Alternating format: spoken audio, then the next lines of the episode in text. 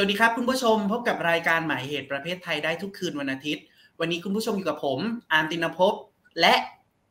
ปกป้องชานันครับฮัลโหลสวัสดีครับ วันนี้นะครับ เราสองคนเนี่ยเกิดไอเดียบางอย่างขึ้นมาร่วมกันว่าเราอยากจะชวนคุณผู้ชม มาร่วมพูดคุยในประเด็นที่เราสองคนมีความสนอกสนใจมากเป็นพิเศษนะครับ นั่นเรียกก็ว่าหมคืกอมุ่นก็ได้ เออใช้เขาหมกมุ่นก็ได้เนาะ นั่นก็คือสิ่งที่เรียกว่า จูหหรืออวัยวะเพศชายนั่นเองหรือหำนั่นเองนะครับจู๋คุณผู้ชมอาจจะงงว่า เอ๊ะ อวัยวะเพศเนี่ยนะมันมีประเด็นทางสังคมศาสตร์หรือมนุษยศาสตร์ให้ศึกษาด้วยเหรอ มันเป็นแค่อวัยวะหนึ่งของร่างกาย มันควรจะเป็นประเด็นทางวิทยาศาสตร์อย่างเดียวหรือเปล่า วันนี้แหละครับ นักประวัติศาสตร์กับนักสังคมวิทยาจะมาชวนคุณผู้ชม โลดแล่นไปสู่เส้นทางว่าด้วยการทำความเข้าใจ เกี่ยวกับจู่ไปด้วยกันนะครับ ทีเนี้ยก่อนจะเริ่มเรื่องราวทั้งหมด เข้าใจว่าพี่ปกป้องอะเคยเขียนบทความชิ้นหนึ่งเกี่ยวกับเรื่องจู่ใช่ไหมครับำนานแล้วก็คือเขียนให้ The Matter ใช่ไหมก็คือพูดถึงเรื่องอืมไซส์ของจูเนี่ยแหละ ว่ามันอืมขนาดที่มันต่างกันของจูเนี่ยมันสะท้อนถึงโลกทัศน์อะไรบ้างของคนที่มองมายาคติต่างๆ อะไรอย่างเงี้ย อืมนั่นแหละ เริ่มเลยไหมก็คือดีว่าครับเริ่มเลยกำลังกำลังเกิดคำถามขึ้นมาพอดีเลยว่า เรามักจะเข้าใจกันว่ามนุษย์เพศชายทุกคนน่ะเรามีสมการว่ามนุษย์เพศชายทุกคนต้องมีจูมีจูจึงจะเท่ากับผู้ชายใช่ปะแต่สิ่งหนึ่งที่เราไม่ค่อยได้สำรวจกันมากไปกว่านั้นก็คือ เมื่อเป็นผู้ชายแล้วอะขนาดของจูที่แตกต่างกันน่ะ มันมีผลต่อชีวิตพวกเรายังไง มันมีผลต่อค่านิยมในสังคมหรือเปล่า หรือค่านิยมในสังคมเองต่างหากที่ไปสร้างให้จู่ที่แตกต่างกันนะมันมีเนื้อเรื่องมันมีเรื่องราวที่แตกต่างกันบ้างหรือเปล่า เออ ก็จริงนะ คือเหมือนแบบอะถ้าเราดูหนังโป๊อย่างเงี้ยปฏิเสธไม่ได้นะก็ดูหนังโป๊กันใช่ไหมคือมันจะมีการพูดถึงเรื่องแบบ ถ้าเป็นคนดำอะอุ้ยหำใหญ่มากอะไรอย่างเงี้ยครับใช่ไหมถ้าเป็นคนเอเชียก็จะเล็กลงมาหน่อยแต่ว่าแบบคนผิวขาวหรือในเครื่องหมายคำพูดฝรั่งอะไรอย่างเงี้ย มันก็จะแบบมีขนาดใหญ่เหมือนกันแต่ใหญ่กว่าคนเอเชียมันก็จะมีการพูดถึงในสิ่งเหล่านี้ แล้วก็นำไปสู่การนิยามว่าจู๋ยิ่งใหญ่ยิ่งดีอะไรอย่างเงี้ยมีแบบมีช่องแบบว่า interracial ด้วยอะไรอย่างนี้ใช่ไหมเพื่อให้แสดงถึงอืมความใหญ่ของอวัยวะเพศอะไรเงี้ย ซึ่งถ้าเรามองกลายเป็นบอกว่ายิ่งใหญ่จู๋ยิ่งใหญ่ ยิ่งดี ยิ่งเท่ยิ่งแบบมีศักยภาพในการเอามีสมรรถภาพที่ดีอะไรใช่ไหมครับ แต่ว่าถ้าเรามองย้อนกลับไปในประวัติศาสตร์อย่างเงี้ยอะหลักฐานลายลักษณ์อักษรที่เราพอจะหาค้นพบเจอเนี่ยอย่างเช่นกามาสุตราใช่ไหมแต่ว่าพอพูดถึงเรื่องกามาสุตราหรือกามาสูตรเนี่ยมันก็มีคนที่รจนาคนที่เขียน เยอะแยะเต็มไปหมดเลยมันมีเป็นคัมภีร์เนาะถูกเรียบเรียงเพิ่มขึ้นใหม่อะไรบ้างเหล่านั้นไป บางคนก็บอกว่าตั้งแต่ 400 ปีก่อนคริสตกาลหรือว่าราวอ่าคศ200 บ้างอะไรอย่างนี้นะครับบางคนก็บอกว่าเพิ่งจะคริสตวรรษที่ 2 นี่เองที่เขียนอะไรเงี้ยแต่ว่าไม่ว่าอย่างไรก็ตามเนี่ยคือมันมีความคล้ายคลึงกันบางประการอย่างกรรมสุตราอย่างเงี้ยนะครับ ก็มีการแบ่งวันนะของมนุษย์เพศชายออกเป็นสี่วันนะนะครับ สกุลพราหมณ์บ้าง ตระกูลกษัตริย์บ้างเป็นแพทย์บ้างเป็นสูตรบ้าง ซึ่งในแต่ละในแต่ละวันนะเนี่ยมีการอธิบายทางกายภาพมนุษย์ด้วยว่า อย่างเช่นสกุลพราหมณ์ละกันอืมว่า ผู้ชายเนี่ยมีสรีระสง่างามผึ่งผายดวงตาใหญ่จมูกโด่งก็คือหล่อแหละ นิสัยดีซื่อสัตย์สุจริตอ้อมอารีไม่เห็นแก่ตัวมีคุณธรรม ส่วนอ่าเชื้อพระวงศ์เหรอก็แบบชายเยี่ยงชายชาตรีสะอาดสะอ้านอะไรเหล่านั้นไป ซึ่งเขายังอธิบายจู่ด้วยนะครับ ขนาดของจู่มีความแตกต่างกัน ว่าผู้ชายที่เป็นตระกูลพราหมณ์เนี่ย ก็จะมีขนาดจู่หกนิ้ว ถ้าเป็นผู้ชายตระกูลอ่ากษัตริย์ ก็จะมีขนาดอีกที่มันใหญ่ขึ้นมาหน่อย อะไรอย่างเงี้ยหรือว่าผู้ชายที่เป็นชนชั้นต่ำเป็นวรรณสูตรหน้าตาสารรูปขี้ริ้วขี้เหร่น่าเกลียดอะไรอย่างเงี้ย เก้งก้างบ้าง ผิวหยาบกระด้าง ฟันเหยินหน้าเกย์ผิว พูดถึงเราปะวะแต่ไม่ใช่คือแบบคือนิสัยแย่อะไรอย่างเงี้ยหยาบช้าสามานอะไรอย่างเงี้ย แต่มีความแข็งแรงเนี่ยจู่ก็จะใหญ่ขึ้นมามากกว่าเดิมเป็นสิบสองนิ้วอะไรอย่างเงี้ย กลายเป็นว่า ผู้ผู้ชายยิ่งจู่ใหญ่ ยิ่งแย่ ยิ่งไม่ดี ยิ่งแบบ มันมันย้อนสอนกันกับกับความคิดความอ่านในยุคปัจจุบันอืมด้วยอะไรอครัย่าบงเงี้ยครับ แล้วก็บางคนก็มีอธิบายบางกรรมสูตรบางที่ก็อธิบายจู่ว่าแบบ มีเก้าชนิดอะไรอย่างเงี้ย บางคนก็บอกว่า ลักษณะกลมตรง เสยเป็นมุมได้ระดับ นับว่าดีที่สุด ถ้าจู่คดไปทางขวาจะถือว่าดีมาก คดซ้ายไม่ดี ถ้าจู่แบนถือว่าจัดว่าเลว ถ้างอลงเร็วที่สุดอะไรอย่างเงี้ยมันก็มี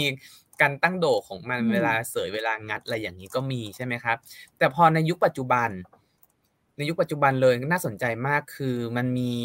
นักเขียนคนหนึ่งที่มักจะอ้างอิงในเรื่องของศาสนาพุทธอะไรอย่างเงี้ยนะครับ แต่ว่าเขียนในยุคบริบทปัจจุบัน บอกว่าก็คือนามปากกาดังตริน อันนี้คือเธอให้สัมภาษณ์ เป็นการให้สัมภาษณ์เชิงอบรมสั่งสอนธรรมะอะไรตามสไตล์เขาไปอะไรอย่างเงี้ยในปี 2554 เนาะก็ปัจจุบันนั่นแหละ ก็คือว่ามีการบอกว่าผู้ชายเนี่ยจู่เล็กกลางใหญ่เนี่ยมันเป็นเพราะกรรมเก่า ถ้าจู่เล็กเนี่ยเกิดจากกรรมอันควรละอาย เช่น ชอบเอาตัวรอดห่วงแต่ตัวเองรักกินขโมยกิน ไม่รับผิดชอบครอบครัวลูกเมียทอดทิ้งพ่อแม่อะไรอย่างเงี้ยทำให้ความเป็นชายมันหดหายไปน่าอดสูส่วนผู้ชายจู่ใหญ่เกินไปก็จะ มีเขาเรียกว่าอะไรอะ ส่วนพี่จูใหญ่เกินไปเนี่ย มันก็ทำให้คู่รักอาจจะ แย่ก็ได้อะไรอย่างเงี้ยเออไม่เอนจอยนะเออเกิดจากความคุยโมโอ้อวดอะไรอย่างเงี้ย เอออืมทำบุญทำดีเอาหน้าอะไรอย่างนั้นไป ก็มีอะไรอย่างเงี้ยมันก็เป็นชุดอธิบาย แต่ว่าคนไหนมีจุกลางๆ คือทำบุญมาดี แต่มันจะย้อนแย้งกันเนาะจากคัมภีร์ศาสนาสมัยเก่ากับนักพูดนักเขียนที่อ้างคัมภีร์ศาสนามาตีความใหม่ โอเคมันอาจจะคนละศาสนากันแต่ว่าอาจจะมีออริจินในภูมิภาคเดียวกันก็ได้ แต่ว่ามันกลายเป็นว่า พอเอาศาสนามาพูดเนี่ย มันคนละเรื่องกันเลยในยุคอดีตกับปัจจุบันกับขนาดจูมเออ นั่นแหละ ซึ่งเราก็คิดว่าเออมันน่าสนใจดีตรงที่จุโอเค มันอาจจะอย่างการนิยามวรรณะมันอาจจะเป็นการบ่งบอกถึงชาติพันธุ์หรือเชื้อชาติของผู้ปกครองอะไรอย่างเงี้ยครับ ว่าใครครับดีกว่าเจริญกว่า มีบุคลิกภาพที่ดีกว่าอะไรอย่างนั้นด้วย ซึ่งมันก็จะกลายเป็นนำไปสู่เรื่องการนิยามขนาดรูปแบบของจูไปด้วย อืมเพราะว่ามันไปผูกกับเรื่องของลักษณะทางกายภาพเนาะใช่ใช่แล้วมันก็เป็นเรื่องของการจัดระดับชนชั้น ช่วงชั้นและชาติพันธุ์ด้วย แต่เราพอเรามองในยุคปัจจุบันมันก็ขำๆตรงที่เวลาเราพูดถึงจูหามอะไรเหล่านี้เนี่ย มันจะมีคำว่าเจ้าโลก แสดงถึงความยิ่งใหญ่อืมอลังการ แล้วก็มักจะอวดกันว่าแบบโอ้โหแล้วแบบแล้วก็ผู้ชายบางคนเวลาแบบ เวลาด่าการล้อกันอะไรอย่างเงี้ยหรือว่าดูแคลนสบประมาทกันว่าไอ้นี่เจียวเล็กว่ะอะไรอย่างเงี้ยมันก็จะมีคำนี้เหมือนกัน เพื่อลดทอนคุณค่าความเป็นชาย จากแบบไม่ใช่ hegemonic masculinity แต่คุณเป็น subordinate masculinity บางคนก็เรียกจูเล็กว่าหนอนน้อยบ้างให้มีความน่าเอ็นดู แต่ถ้ายิ่งใหญ่ยิ่งดูแบบ อืม เป็นพรเป็นลาบอันประเสริฐอะไรเหล่านั้นไปอย่างเงี้ย มันมี การนิยามจในริสิ่งงเหๆล่าพอยนี้เนี้ย น่าสนใจนะครับ หมายความว่าอืมขนาดของจูกับอืมกับขนาดของพลังอำนาจที่ครอบครองอะอืมมันถูกเอามาผูกติดกันได้ยังไง อันเนี้ยน่าสนใจคือ อันนี้ขอเออขทำอไมวะเสริมที่ปกป้องแบบนี้แล้วกันว่า ในสายจิตวิเคราะห์อะครับ ถ้าเรานับมาตั้งแต่ฟรอยด์เนี่ยฟรอยด์จะเป็นคนหนึ่งที่จะไม่จำแนกคำว่า เอ่อ phallus กับ penis คือ penis เนี่ยคือจูที่เป็นอืมที่เป็นเอ่อองคชาตอะมันก็คืออวัยวะ ที่ยื่นออกมาทางร่างกายเอาไว้ใช้ขับถ่ายและสืบพันธุ์เนาะอันนี้คือองคชาตมันก็คือองคชาตา คือฐานที่ก่อกำเนิด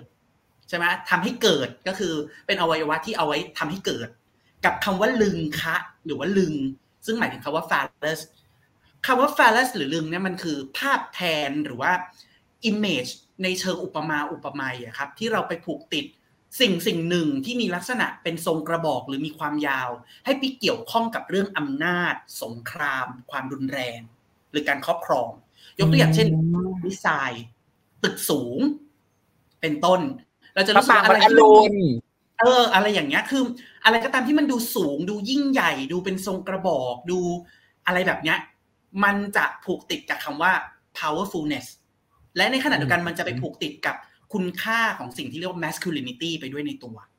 ดังนั้นนะอย่างที่พี่ปกป้องพูดถึงคำว่าเจ้าโลกอะคำเนี้ยมันสะท้อนให้เห็นความสัมพันธ์ที่ลึกซึ้งอย่างชัดเจนเลยอะระหว่างคำว่า penis กับ phallus อืมก็คือยิ่งคุณมีทรงกระบอกที่ใหญ่ คุณยิ่งคุณมีองคชาตที่ใหญ่อะ power คุณก็ยิ่งใหญ่ตามไปด้วย ก็ไม่ต่างอะไรกับ เวลาเราอธิบายคือถ้าคุณผู้ชมท่านใดมีความสนใจในเชิงความสัมพันธ์ระหว่างประเทศเชิงวิพากษ์นะครับจะได้รู้จักการศึกษาทางความสัมพันธ์ระหว่างประเทศที่เรียกว่า masculine studies หรือการศึกษาความเป็นเพศชาย ความเป็นบุรุษ ในการเมืองระหว่างประเทศ จะเห็นว่างานหลายชิ้นนะพยายามเปรียบเทียบเลยว่า การแสดงความเป็นชายผ่านหัวจรวด missile อะไรเงี้ยประเทศไหนครอบครอง missile มากกว่ากัน หรือมีหัวจรวด missile ที่ ใหญ่กว่าการมีนิวเคลียร์ใหญ่กว่าประเทศนั้นคือโคตรแห่งความเป็นชาย หรือจะทำสงครามเนี่ยขู่กันเนี่ยเอาละยกตัวอย่างเช่นปูตินเนี่ยต้องขู่ด้วยกันบอกว่าฉันมีเอ่อระเบิดนิวเคลียร์หรือ missile อันใหญ่เบ้อเริ่มเทิมเนี่ยฉันน่ะมีงัดความเป็ขึ้นมาเลยเหนือกว่าพวกเธอ พวกเธอมันแค่หนอนน้อย อย่างเงี้ยเป็นเป็นต้นอืมเออมีมีอันหนึงพอพูดถึงเรื่อง phallocentric มันมีคำนิยามว่าผู้ชายอะเหมือนแบบในยุค ก่อนกรีกโรมันในอียิปต์ด้วยอะไรอย่างเงี้ยที่อธิบายว่า เพศชายเป็นเพศที่สมบูรณ์มากกว่าเพศหญิง เพราะว่าอวัยวะอืมเพศมันยื่นออกมา ไม่ใช่หุบเข้าไป ครับ ผู้หญิงเป็นเพศชายที่พิการ เพราะไม่มีดุ้นที่ยื่นออกมา เหมือนองคชาตจริงๆเลยอะไรอย่างเงี้ยจริงๆอริสโตเติลก็กล่าวแบบนั้นนะแล้วมากไปกว่านั้นเนี่ยใช่ใช่เธอก็เท่าที่พูดศึกษามาเพิ่มเติมเนี่ยเราเข้าใจว่าอืมอริสโตเติลอธิบายเลยด้วยซ้ำว่าร่างกายตามมาตรฐานนะครับ มันคือร่างกายเพศชาย คือคุณต้องมีอืมอวัยวะเนี่ยยื่นออกมา แต่กรณีของผู้หญิงนะมันถูกอธิบายว่าองคชาตมันผลุกเข้า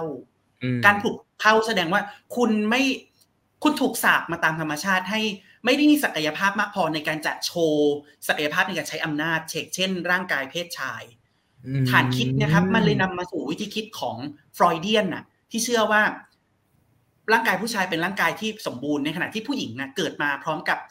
ความคิดที่เรียกว่า penis envy อะ อิจฉาการมีอืมองคชาตของผู้ชาย คือ เอ่อฟังดูก็คือฟังฟังดูก็รู้สึกว่าคำอธิบายแบบนี้มันโคตรเซ็กซิสเนาะผู้หญิงเนี่ยเกิดมาพร้อมกับความพร้อมกับปมบางอย่างที่รู้สึกว่าตัวเองอะ ไม่สมบูรณ์เทียบเท่าผู้ชาย ดังนั้นน่ะ ผู้หญิงอะ จึงมีความอิจฉาผู้ชายอยู่ในทีตามธรรมชาติ นี่คือคำอธิบายแบบฟรอยเดียนเนาะผู้ชายผู้ชาย เออโคตรแบบ masculinity centric มาก ๆ เลย เออ ความคิดชายแท้มาก เออเดี๋ยวเราพักกันสักครู่ไหมแล้วเดี๋ยวเรากลับมาคุยกันต่อว่ามันยังมีแม่แง่มุมอะไร หรือมีประเด็นอื่น ๆ อีกไหมที่เราพอจะสนทนาเกี่ยวกับเรื่ององคชาตเอ่อลึงและจูได้นะครับ เดี๋ยวเราพักกันสักครู่ละกัน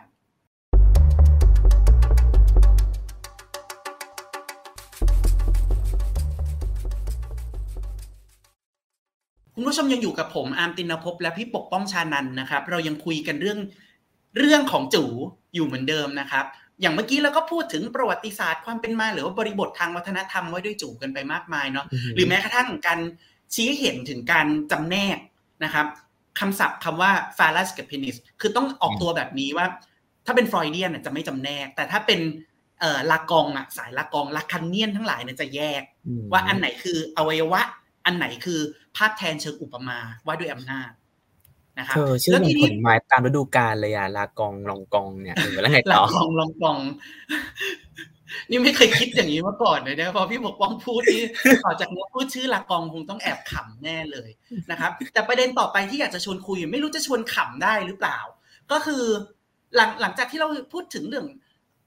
บริบทนั่นนู่นนี่กันมาครับ แล้วเฟมินิสต์ล่ะครับเฟมินิสอืมเขามีความคิด ความสนใจ หรือแนวทางการศึกษาที่มันไปเกี่ยวข้องกับเรื่องจู่บ้างไหมพี่ปกป้อง ก็มีนะก็คือมีสายวิพากษ์อะไรอย่างนี้นะครับ แล้วก็อย่างเช่นแบบมันมีงานหนึ่งของปี 2008อะไรอย่างเงี้ยเขาก็ไปสัมภาษณ์ชายรักต่างเพศที่บังกลาเทศอะไรอย่างเงี้ยทั้งแบบชนบทด้วยเมืองด้วยอายุตั้งแต่ 18 ถึง 55 ปี ทั้งแต่งงานแล้วก็เป็นโสดอะไรอย่างเงี้ยก็คือว่า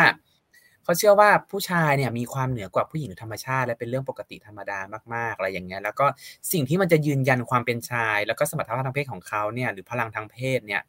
ก็คืออวัยวะเพศอะ เออโอ้โหก็เป็นเหมือนแบบดัชนีชีวัดตัวสำคัญอืมที่สุดเลยเนาะใช่ใช่คือเหมือนแบบ โอเคมันก็เป็นเหมือนแบบความสำเร็จอย่างหนึ่งที่ เป็นเพราะโชคช่วยด้วยนะ ไม่ใช่ความสำเร็จอย่างอื่นที่แบบเช่นการศึกษาการเงินที่มาจากความอุตสาหะขยันหมั่นเพียรอะไรอย่างเงี้ยครับ แต่ว่าเขาก็แบบคือการมีอวัยวะเพศที่ใหญ่อะไรเหล่านี้เนี่ยมันเป็นความน่าภาคภูมิใจ แล้วก็คือผู้หญิงเขาก็เชื่อว่าผู้หญิงชอบ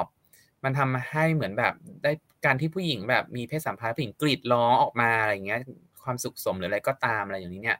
คือมันเป็นการที่ได้พิชิตผู้หญิงคนนั้นอะไรอย่างเงี้ย คือเขาวัดกันตรงที่ขนาด เขาไม่ได้วัดที่เป็นความภาคภูมิใจที่ขนาดมากกว่าที่จะให้ความรู้สึกว่าผู้หญิงจะมีความสุข จะมีความรู้สึกหารือหันทางเพศได้กับการที่เขาปฏิบัติอย่างดี อะไรอย่างก็เงี้ยคือมันฟกอลายร์เป็นเพลว่าย์เนี่ยมีความสำคัญน้อยกว่าเออขนาดเหรอ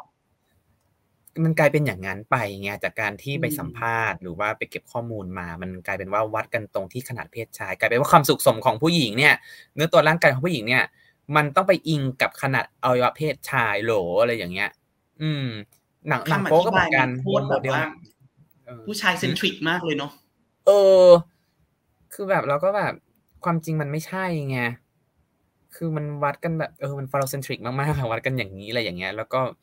โอเคเฟมิสทุกคนเกือบทุกก็ทุกสำนักทุกสคูลแหละเขาก็พูดถึงเรื่องฟาลัสกันหรือพูดเรื่องจูกันทั้งนั้นน่ะ เออพอพูดถึงแบบนี้ทำให้นึกถึงแบบ psychoanalytic feminist จำนวนหนึ่งที่เขาอธิบายกันช่วงแบบเจ็ดศูนย์แปดศูนย์นะครับว่าการที่ผู้หญิงใช้ลิปสติกก็ตามหรือว่าใส่รองเท้าส้นสูงเนี่ยในทางหนึ่งอะเฟมินิสต์ขึ้นลูกที่สองจำนวนมากจะมองว่าเฮ้ยนี่มันสัญลักษณ์แห่งการกดขี่ผู้หญิงนี่ คุณบังคับให้ผู้หญิงทุกคนต้องรักนวลต้องรักรักเขาเรียกอะไรรักความสวยงามอะเสียเวลาเสียเงินจำนวนมากเพื่อมาซื้อ cosmetic แต่งหน้าซื้อลิปสติกมาทาปากบังคับให้ผู้หญิงต้องทรมานตัวเองอยู่บนรองเท้าส้นสูงแต่ psychoanalytic feminist ครับ ไม่คิดอย่างนั้น เขากลับมองว่า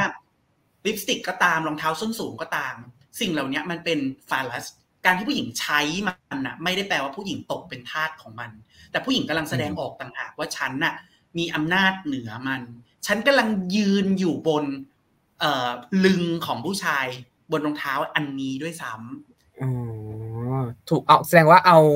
ความแข็งโดชูชันของลึงเนี่ย มากลายเป็นสิ่งอุปโภคบริโภคด้วยขณะเดียวกันก็บริโภคมันในฐานะสินค้าอย่างหนึ่งไม่ใช่สิ่งสำคัญ คือโอเคเป็นสิ่งสำคัญไหมอีกก็อีกเรื่องหนึ่งแต่ว่าการเอาเอาจู่มาเป็นเรื่องของสินค้า ความเป็นชายที่ผู้ชายภาคภูมิใจเหลือเกินทำให้มันเป็นสินค้าที่ฉันสามารถจับจ่ายใช้สอย เลือกที่จะซื้อได้เพราะฉันมีศักยภาพเหนือมันฉันเลือก ฉันเลือกองคชาติหลากสีที่วางเรียงอยู่บน แผงสินค้าได้มีหลายเฉดเลย เออมีหลายเฉดให้เลือกแล้วฉันก็มีศักยภาพมากพอที่จะเลือกสีที่ฉันปรารถนาสีที่ฉันต้องการ เพราะฉะนั้นวิธีคิดแบบที่บอกว่า ผู้หญิงเนี่ยเป็นเพียงแค่เครื่องสนองตัณหาของผู้ชาย หรือผู้หญิงจะสกสมอารมณ์ทางเพศได้ต้องอาศัยองคชาตผู้ชายอะไรเงี้ยตอนนี้สมการมันพลิกละมันกลายเป็นฉันต่างหากที่มีอำนาจเหนือ ในการจะเลือกได้ว่าจะใช้องคชาตอันไหนมาตอบสนองความต้องการทางร่างกายของฉัน และมากไปกว่านั้นนะครับพี่ปกป้องถ้าเป็น lesbian feminist ไปไกลกว่านั้นอีก เราอะมักจะเคยได้ยินคำพูดที่แบบพวกชายแท้เล่นมุกเหยียบอย่างนี้ใช่ไหมใช่ไหมว่า นิ้วเย็นๆหรือจะสู้เอ็นอุ่น ซึ่งเป็นเป็นมุกที่หยาบคายมากแล้วเบื้องหลังความหยาบคายมันก็สะท้อนว่าผู้พูดอะพยายามทำให้ร่างกายของผู้หญิงอะ subject to องคชาตก็คือยังคงเป็น phallocentric อยู่เหมือนเหมือนเดิมอะแต่ lesbian feminism อะพยายามอธิบายว่าของผู้หญิงอะไม่จำเป็นจะต้องมี องคชาตมาเป็นส่วนหนึ่งของสมการนี้ ผู้หญิงสามารถบันดาลความสุขกันเองได้ โดยที่ไม่จำเป็นต้องสอดใส่อวัยวะเพศเสมอไปโอ้ยขณะเดียวกัน vibrator เองก็ไม่ได้ทำเป็นรูปจู๋เสมอไปด้วย อืม แต่เราสงสัยอย่างหนึ่งว่าอาม คืออย่างเช่นเหมือนแบบบรรดาเฟมินิสต์วิเคราะห์ทั้งหลายเนี่ย เรากำลังต่อสู้กับปิตาธิปไตยกับแพทราคีใช่ไหมที่มันเป็นโครงสร้าง แต่ทำไมถึงเราเราต้องต่อสู้กับสิ่งเหล่านี้อยู่แล้ว แต่ทำไมเราถึงกลายเป็นว่าเราเอาชนะมันผ่านสัญญลักษณ์ แทนที่เราจะไปสู้กับมันกับโครงสร้างที่มันกดทับเราอยู่คำถามเนี่ยน่าสนใจมาก แล้วเป็นคำถามเดียวกันเลยกับการถือกำเนิด องค์ความรู้ในสาขา psychoanalytic feminism ด้วยซ้ำนะพี่ปกป้อง ตอนถือกำเนิดสาไอไอ school school ย่อยเนี่ยขึ้นมา กลายเป็นว่าเฟมินิสต์ด้วยกันด่าแบบด่าสาเสียเทเสียเฟมินิสต์กลุ่มนี้มากนะ ว่า เฮ้ย มึงก็รู้นี่ ว่า psychoanalytic อะไอไอ psychoanalysis psychoanalysis ไอจิตวิเคราะห์เนี่ยมันเป็นองค์ความรู้เครื่องมือของผู้ชายผู้ชายไอพวกชายแท้ แล้วมึงจะเข้าไปเกลือกกลั้วทำไม มึงจะเข้าไปต่อยอดความคิดของเอ่อฟรอยเอยลากองเอยทำไม แบบนี้คุณเนี่ยกำลังสยบยอมกับองค์ความรู้ของผู้ชายหรือเปล่าคำตอบก็คือเฟมินิสต์เหล่านี้ ตั้งธงว่าแทนที่เราจะตั้งธงปฏิเสธ หรือตั้งป้อมปฏิเสธ องค์ความรู้ของผู้ชายเหล่านี้เรา subvert จากข้างล่าง subvert จากข้างในแทนได้เราสามารถบ่อนเซาะมันจากข้างในได้กล่าวคือ ฉันจะใช้องค์ความรู้ของผู้ชายเหล่านี้มาตั้งองค์ความรู้แบบใหม่ในการจะย้อนศรทำลายตัวมันเอง ทีนี้ย้อนกลับมาที่คำถามพี่ปกป้องเฮ้ย เป็นผู้หญิงแทนที่จะปฏิเสธลิปสติกกับรองเท้าส้นสูงอะ่ะทำไมถึงต้องใช้ของพวกนี้อะอย่างเงี้ยเท่ากับ คุณพาตัวเองไปเป็นทาสของของพวกนี้หรือเปล่า psychoanalytic feminism ก็จะตอบทันทีเลยว่ามันไม่ใช่การตกเป็นทาสแต่มันเป็นการตอกย้ำว่าตราบใดที่องค์ชาติยังถูกให้ค่าให้ความหมายในสังคมว่าเป็นสิ่งมีอำนาจอะฉันก็จะเข้าไปยุ่งกับมัน และจะสะท้อนให้เห็นว่า ฉันมีอำนาจเหนือมัน ฉันควบคุมมันได้ ฟังดู empower นะ ชอบนะ เออใช่แล้วใช่ก็ลดใช่ทอนเป็น pharocentric ได้ด้วยในมิติหนึ่งเออ ใช่ เพราะฉะนั้นคำถามที่ปกป้องอะสำหรับอามมันจึงรู้สึกว่าเป็นคำถามที่สำคัญมากอืมและเป็นคำถามที่ทำให้ไซโค a อ a ลิติกเฟมินิซึมจำนวนมากครับยังคงขยายตัว อยู่เรื่อยๆจนถึงปัจจุบัน ไม่ได้ล้มหายตายจากไป แล้วก็ไม่ได้เป็นองค์ความรู้ที่จะรู้สึกว่าเป็นแค่กลุ่มเล็ก ๆ เท่านั้นนะเพราะโดยส่วนตัวเรายังรู้สึกว่ามันก็เป็นกลุ่มใหญ่กลุ่มหนึ่งไม่ต่างอะไรกับพวกเอ่อ post structuralist feminist หรือว่า post colonial feminist เลยที่ยังคงเติมองค์ความรู้ขยายตัวอยู่เรื่อยๆ เออว่ะ จริงจริงเธอเธอเออทีนี้พูดถึงเรื่องการเติมองค์ความรู้อ้ำขอ ขอเสริมนิดนึงไหนๆก็เตรียมมานิดนึงนะว่า ด้วยจริตนักสังคมวิทยามนุษยวิทยา อยากชวนพี่ปกป้องคุยแบบนี้ว่า พี่ปกป้องอาจจะเคยสังเกตเนาะด้วยความที่เป็นนักประวัติศาสตร์นะครับ ว่าอืมมักมักจะมีงานทางมนุษยวิทยาศึกษาแบบ อะไรอะสีวลึงเอยหรือว่าการปรากฏการปรากฏของสัญลักษณ์ จูในพิธีกรรม ความเชื่อต่างๆเนี่ยพี่ปกป้องน่าจะเคยผ่านตางานพวกนี้มาบ้างใช่ไหมครับ ใช่ใช่ใช่แต่มันสะถ้าท้อนถามพี่ปกป้องแบบนี้ว่าล่ะว่าแล้วมันมีงานทางประวัติศาสตร์ วัฒนธรรม หรือว่างานมนุษยวิทยาแบบไหนที่ศึกษาจู่ในฐานะอวัยวะเพศอะพี่ปกป้องคุ้นตาบ้างไหมงานแบบเนี้ย มีมันก็มีแบบว่าพวกงานศึกษาว่าด้วยร่างกายมนุษย์อะไรอย่างเงี้ยที่มันเกี่ยวข้องอืมกับ ประวัติศาสตร์ธรรมชาติประวัติศาสตร์ที่ไม่อ่าธรรมชาติด้วยอะไรเงี้ยประวัติศาสตร์สังคมด้วยที่ว่าด้วยอวัยวะ เพศครับชายหญิงอะไรเงี้ยโอเคมันอาจจะมีเรื่องของเรื่องของจูกับจิ๋มเรื่องซิมโบลิกอะไรต่างๆ ด้วยใช่ไหมครับ มันก็มี เออ มีมีมีมีมีโอเค ซึ่งในสิ่งที่มีอะ สิ่งที่น่าเซอร์ไพรส์สำหรับอาร์มเลยนะอืมคือในขณะที่มนุษยา มันศึกษาจู๋อืมในฐานะที่เป็นอวัยวะนะ แต่มันศึกษาอืมใน part ที่เป็น anthropology of health พอมาดูสังคมวิทยา ที่มันเซอร์ไพรส์ยิ่งกว่าคือ สังคมวิทยาศึกษาจู๋อะหลังมนุษยวิทยาด้วยซ้ำนะ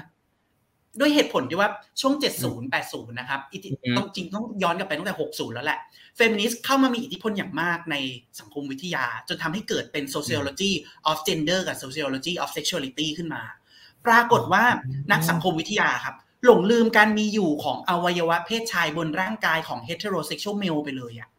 จนกระทั่งแบบเออว่ะมายุคสมัยปัจจุบันที่คนเริ่มแบบเออหันมาใช่พูดถึงสิ่งที่เรียกว่า SOGIESC อะเราพูดถึงอ่าฮะ SOGI กันมาเยอะแล้ว แต่เราหลงลืมสิ่งที่เรียกว่า sex characteristics หรือคุณลักษณะทางร่างกายไปอะมันก็เลยมีนักสังคมวิทยากับสาย health นี่แหละ เริ่มตั้งคำถามว่า อ้าว แล้วผู้ชายที่มีชีวิตอยู่กับมะเร็งต่อมลูกหมากอะเขามีประสบการณ์ชีวิตทางสังคมแบบไหน หรือแม้กระทั่งบางกลุ่มอะตั้งคำถามไปไกลกว่านั้นว่า ไม่ต้องตั้งคำถามกับร่างกายที่เจะป่วยก็ได้ เอาร่างกายผู้ชายที่เกิดมาพร้อมกับจูอะการที่ผู้ชายแม่งมีจูขนาดไม่เท่ากันน่ะ มันส่งผลต่อชีวิตทางสังคมของเขา หรือประสบการณ์การใช้ชีวิตของเขาแตกต่างกันอย่างไร แล้วมันสัมพันธ์กับค่านิยมในสังคมแบบไหน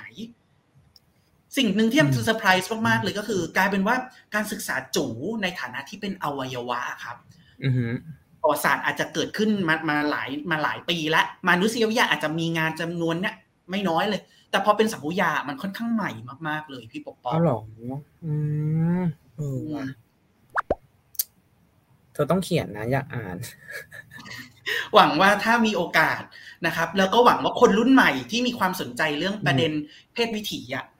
เราก็เองก็อยากเชียร์นะ ให้ลองศึกษาคือในแง่หนึ่งเราอาจจะติดค่านิยมของคนไทยเนาะที่เรามองว่าอวัยวะเพศเป็นเป็นเรื่องทาบูอะเป็นเรื่องสกปรกเป็นเรื่องวิตฐานน่ะ แต่สิ่งหนึ่งที่เราในฐานะนักสมมติยามนุษยาและพี่ปกป้องเองที่เป็นนักประวัติศาสตร์ อยากจะชวนคุณผู้ชม